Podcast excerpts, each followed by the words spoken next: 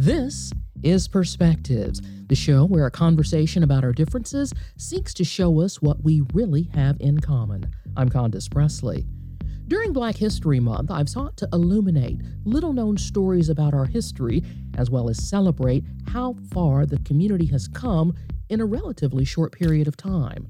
Today's guests have formed a partnership that has the potential to propel the Black community to even greater heights by supporting entrepreneurs who normally lack access to venture capital or angel investors. Paul Judge is one of my guests today. He is the much buzzed about Black entrepreneur and investor. He is a Morehouse man because he has partnered with BIP Capital, one of the most active venture capital firms in the Southeast. My other guest is BIP Capital's co founder, Mark Buffington. They have come together to create a new organization in Atlanta. Paul, Mark, welcome to Perspective. Tell me about this new initiative that you and Mark have launched. Certainly, yeah. I've been in Atlanta now for 25 years. You know, moved here from Morehouse, uh, then went to Georgia Tech, and then really started building technology companies. So I've been in this this space of building technology companies for the last 20 years, and uh, you know, the last few years investing. And as the kind of ecosystem here has strengthened and we have so many great companies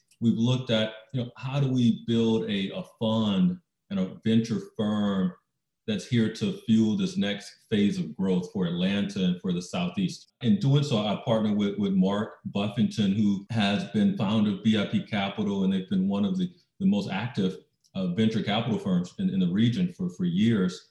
And together we have launched Panoramic, which is targeting to be a $300 million venture fund, uh, headquartered right here in Atlanta to, to fuel the next several years of amazing tech companies that we can build in this region.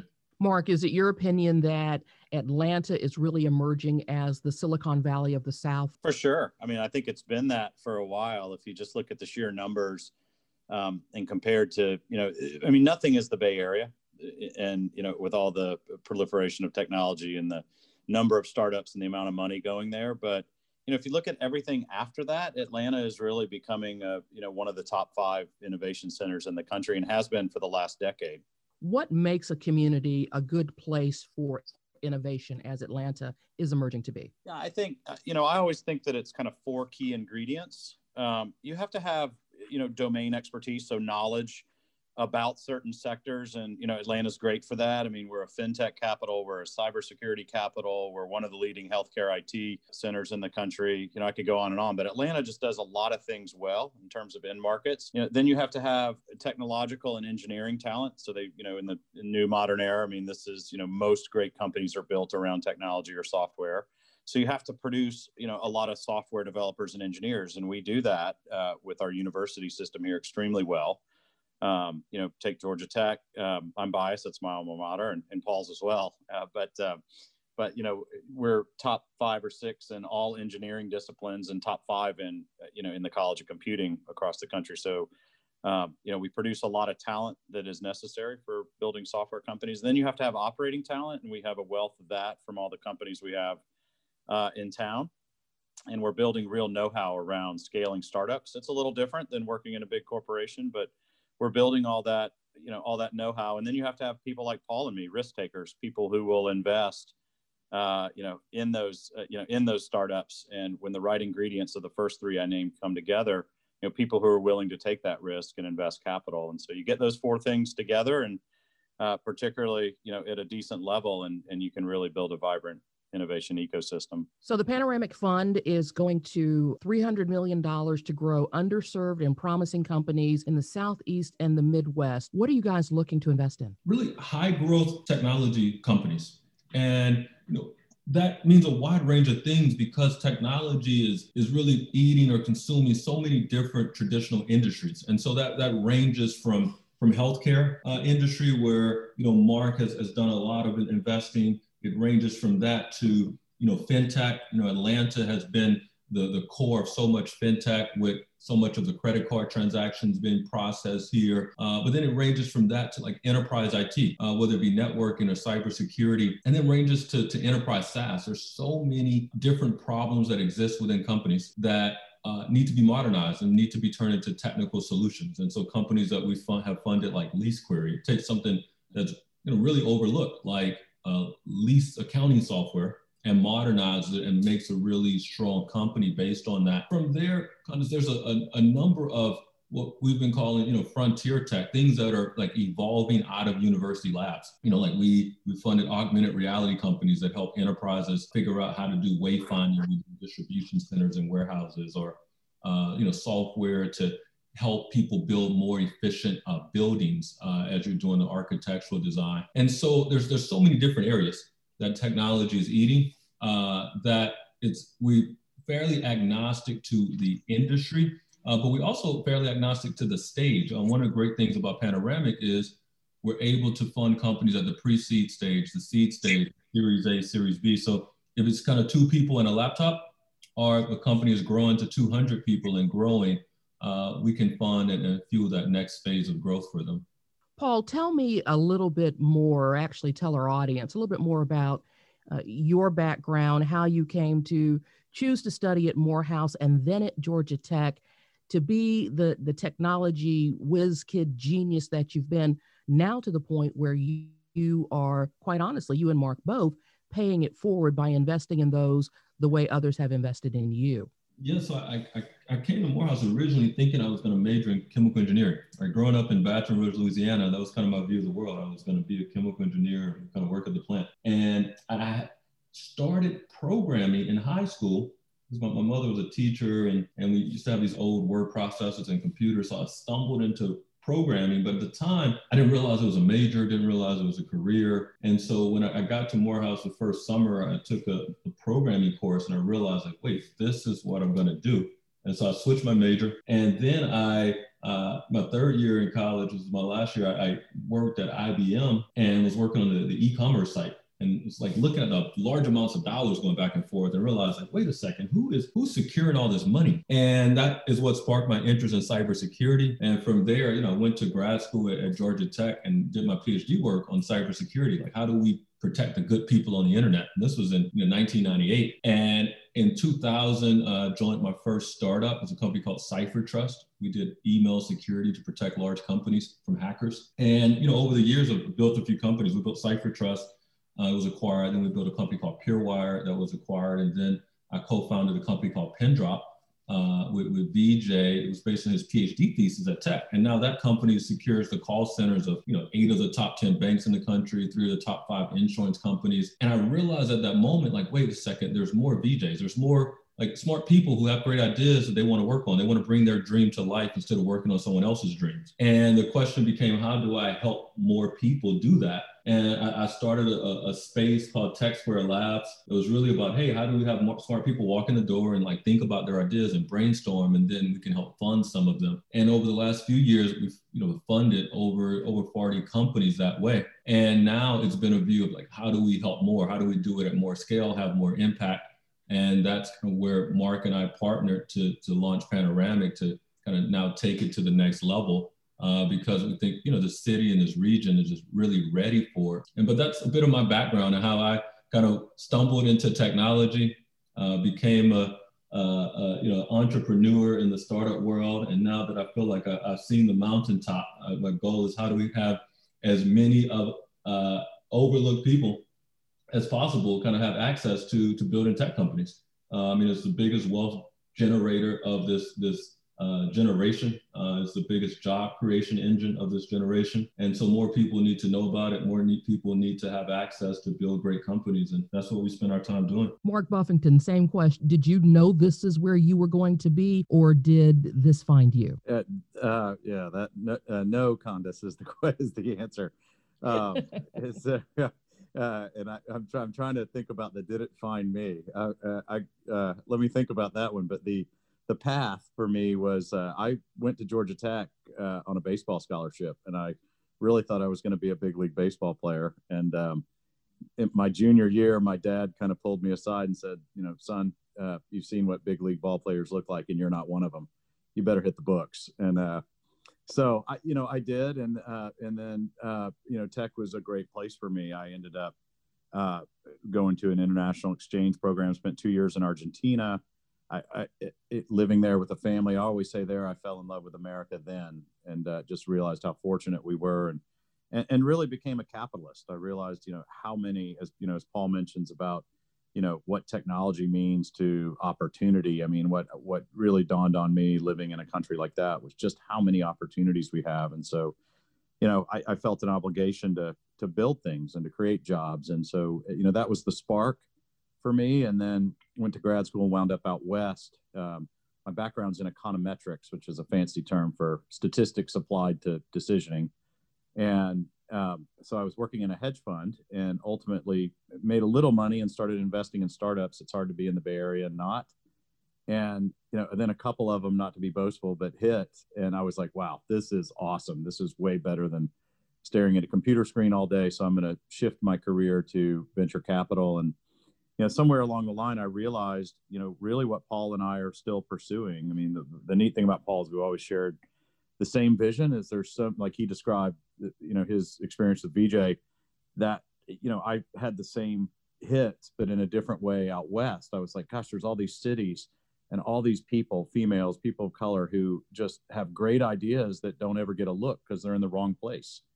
And um, you know, or they're the you know the wrong ethnicity or race. And so I, I you know, I picked up. It was kind of risky and moved to Atlanta with the dream of being kind of a big fish in a smaller pond. And you know that bet has really worked out. But um, eh, you know, I, I certainly like if I, t- I guess maybe that is the answer to your question. I guess it kind of found me, or I went out seeking it, but actually found it. I don't know, but so, somewhere in there is the is the truth. Someone has an idea, and they want an audience with panoramic to pitch. How hard is that meeting to get? I'll tell you how, how for us it's easy. You simply uh, send us an email or you fill out the form on our website, and we we take a look we, we learn about your company. We will take the meeting most of the time, and it's an open door. And which is very different than how traditional venture capital industry has worked. Traditionally, the industry was about who you know, and there's this concept of warm intros. You have to get a warm intro to meet the best VCs, which means you kind of have to know somebody who knows somebody who knows them. You have to be in the right network. You have to be in the right crew or clique and have gone to the right school. That creates a bias against people from non traditional backgrounds right? Uh, if you're a minority, you probably don't know those people. If you didn't go to the right school, if you live in the middle of, you know, Alabama or, or, or Carolina. And so it's locked a lot of people out of the industry. And so our approach is quite the opposite of that. It's come to our website and just tell us about your company, and we're going to look at it and we're going to understand it, and we're going to uh, take a meeting most of the time. And, and that I think is how we make this industry more inclusive, but also it's how we end up having better returns. Let's be very clear. This is a for-profit endeavor, but the way that we're successful is we uncover, unlock investment opportunities that other people are overlooking. And so it's it's a win-win. How is that entrepreneur idea person best prepared to get a yes? Uh, maybe I'll take a crack at that, Condace. I mean, that just to put it into perspective, I think that's exactly right. You know, we the first step is getting the meeting and getting a you know a fair review, and I think we're you know really good at that and paul's right i mean we're just more inclusive the way we've made ourselves accessible uh, you know we're just going to see things that other venture firms don't um, and we're going to treat those entrepreneurs well. Even if we say no we're going to give them a lot of information what we found when we researched their industry et cetera. But your point is well taken. I mean we you know we review um, and this is this number is growing it's a moving target but we review you know just over a thousand deals a year and we fund you know somewhere in the neighborhood of 10 to 20 so the odds are are you know are really low that folks get funded that said you know there's other financiers in town and you know uh, uh, paul and i both say this i mean sometimes we see an idea it's you know it gosh that has promise but we're looking at four other ideas and it's like that one just crystallizes for us better and seems to fit us better we're going to do that but there's many times i mean paul and i say this all the time what keeps us up at night is not investing in a deal that is the wrong deal and we end up losing money or getting a subpar return what keeps us up at night is that that great deal that we missed that we just didn't have the foresight to see you know what, what wow that was great. And we just you know just all the pieces didn't come together for us in diligence. But but you're right. It's you know that's the nature you know of the beast is that you know a small percentage of these get funded. Uh, we'd love to fund them all and uh, you know but we just can't. We have limited capital. We have you know an obligation to drive returns for our investors. So we're looking for not good not great but the exceptional company and Um, and you know, I, I, what I'm, I guess the point is, is there are many, you know, there's only a few exceptional companies out there, but we're also somewhat limited by our own ability to see whether a company is exceptional at a given point in time. And you know, Paul and I certainly have have woken up and be like, man, we missed that one, and uh, it, that's that's the one that haunts us. When somebody is one of the ten deals you guys decide to support in a year, in addition to the capital, what else do you provide someone you do the deal with? kind of support is offered? Yeah, I was just working on this this morning, Condace. We have something that we call the Founder Success Program. And the, the practical reality, and this is true for, you know, I'm sure Paul and I have never really talked about it personally amongst ourselves, but for me personally, you know, I became a uh, I'm putting this in air quotes, but a CEO when I was 32 years old. And, you know, I thought I knew everything then, but I, I really didn't. And, you know, I'd say it took me a decade to, you know, even be competent at that role and there's just so much to learn and you know so we have built a founder success program that tries to meet entrepreneurs where they are and, and, really is like a knowledge sharing platform if you've never you know for example you know hired a salesperson uh, you know put a commission plan in place um, had to measure their performance and pay that commission out. You know they're griping well i should get credit for that sale or what have you and, and dealt with you know that times a million other things that come up in building and scaling businesses.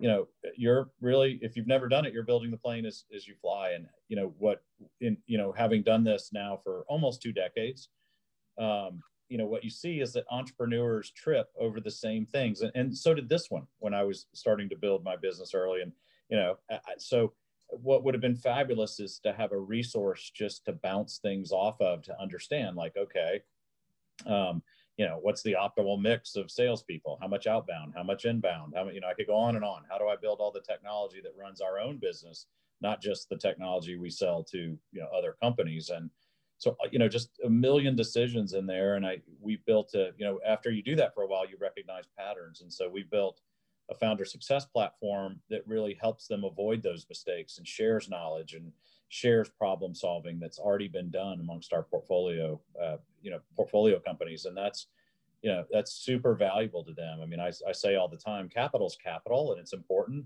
but when you're picking a partner as a founder, the most valuable thing you should pick is know-how, willingness to share that know-how, um, and then you know let's be practical. You know, we say we have a, a saying that we say it's you know real know-how, real support, real heart you, you want to work with people who care about your vision and your dream and care about your success. And it's and, and this is going to sound pejorative. I don't mean it to, but if you know, Paul and I have been doing this for a long time, and if you run into a young first-time founder and you see them making a mistake, it's a little bit like parenting. You can't go in and do it for them, but you have to kind of teach them so they learn on their own. And you know, we built a platform to do that. And you know, so the right types of founders really really embrace that. And, you know, we say compress time, avoid mistakes. They're more efficient with the capital, and ultimately they have a better outcome, which is super important to us. I mean, Paul and I, I'm going to say something probably shouldn't, but Paul and I have both been extremely successful. And you get to a certain point in life, and it's it's just like I just want other people to have that. You know, if I make a little bit more money, it's not really going to affect my life. My wife still complains about all the same stuff she did when I was poor.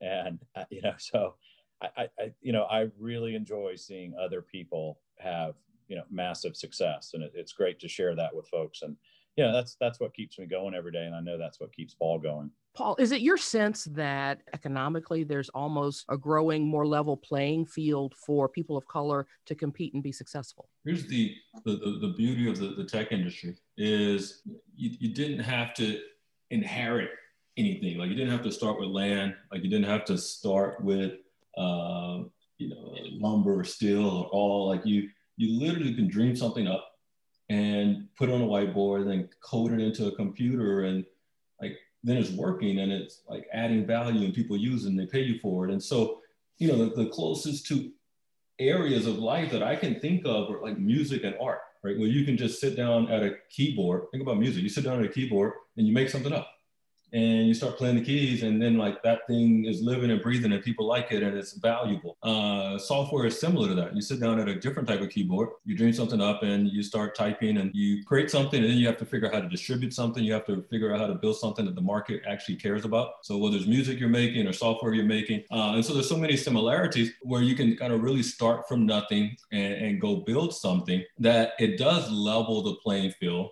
Uh, i think it's you know, one of the, the closest things to, to equal opportunity that, that the country's seen. So it's not only kind of the, the right thing to do, I mean, it's absolutely the valuable thing to do and a profitable thing to do. And so uh, that's kind of the, the, double impact of it is we get to uh, be part of uh, amazing companies and, back uh, amazing entrepreneurs by helping others have access to this industry that otherwise may not have. And Paul, you guys are, are also developing strong leaders by sharing your knowledge and your experience as you help them to be uh, on that path toward great success. Yeah, that's part of you know helping someone grow into a great CEO. You know, it's one thing to have a good idea. Um, it's another thing to build that idea into software. So it's a different sport to, to build a company and, and, and grow a team and recruit people and, and be a leader uh, through the ups and downs. Uh, because you know startups. It's funny. A lot of people watch like that Facebook movie. Remember that Facebook movie about how Mark Zuckerberg bit, built Facebook, and the movie was 90 minutes. And in 90 minutes, he went from his dorm room to like an app to like a billionaire. It was 90 minutes, right? You're still in the same bowl of popcorn. And so a lot of people see that and they're like, oh yeah, I want to make a startup. I can kind of do it in a weekend, and three months later, by this summer, it'll all be done. I'll be rich. And people don't necessarily realize that, you know, the average successful startup, like what people call a unicorn, like a billion dollar startup, the average unicorn takes seven to 10 years to build, right? And so think about that, that's twice as long as most people spend in college. And so it is a, a long commitment uh, to, to build a tech company. It's not a, it's not a, a short path or quick sprint. And so helping someone kind of be a leader that's going to grow that company over the seven to 10 years that it might take uh, is, is really a, a, different sport, right? Sometimes I call them sports because like, you know, decathlon, you have to be good at many different things, right? Like one part of it may be like tennis and then another part is like football, you're getting tackled and another part is like, and so um, that is part of, of, of, what we do. And, you know, we, we call it this founder success program. Uh, but it's helping you master, you know, all the different sports that are that are part of building a startup. And I mean, one part of it is recruiting. Right? One of the, the biggest things of success to failure in a startup is the team that you build. And similar to like a college coach, football coach, you might spend half your year recruiting that team, and then you spend the other half actually like competing. But kind of that team that you can build around you is, is so important. And it's, it's something that a lot of first time entrepreneurs may overlook. They want to kind of hire their friends instead of going to spend the time to recruit the best people you could possibly find. And I always tell people, you know, go make a list of 10 people that you expect to tell you no, call all 10 and like keep asking them until you find one. You know, take the 10 nine no's, but find one that will actually join you on that journey. And that that world-class team member early on just makes makes all the difference in the world. I love how you both are giving back to our community, especially uh, overlooked startups in our part of the country. If there's somebody listening who has an idea and thinks that they're they're ready to step out and be one of the thousand in the year 2021 that pitches you guys where are we sending them to find you online uh, www.panoramic.vc that simple and there's a there's a tag there that basically says apply for capital and just follow that link and uh, it, it's it's really simple to do, and we will review it and we will get back to you. Paul Judge, Mark Buffington, working to fill the void in the U.S. venture capital community with Panoramic Ventures VC. Guys, appreciate your time. Thank you. Thanks for having us, Thomas. Thank you. Enjoy it. Absolutely. On our next program, we'll learn how a Metro Atlanta nonprofit is bringing this year's film festival directly to you. We'll also debunk many of the medical myths that too often are believed as fact, plus an important message for everyone about the importance of taking the COVID vaccine. Perspectives is the community and public affairs program crafted with you in mind. If there's a guest you'd like to hear interviewed or a perspective you think should be explored, let me know. If you're old school, just write me. 1601 West Peachtree Street, Northeast, Atlanta, Georgia 3 0309 or message me via social media. I'm Condace Pressley on Facebook, Condo29 on Twitter and Instagram. Thanks for listening. Be sure to listen again next week at this very same time as we examine another perspective.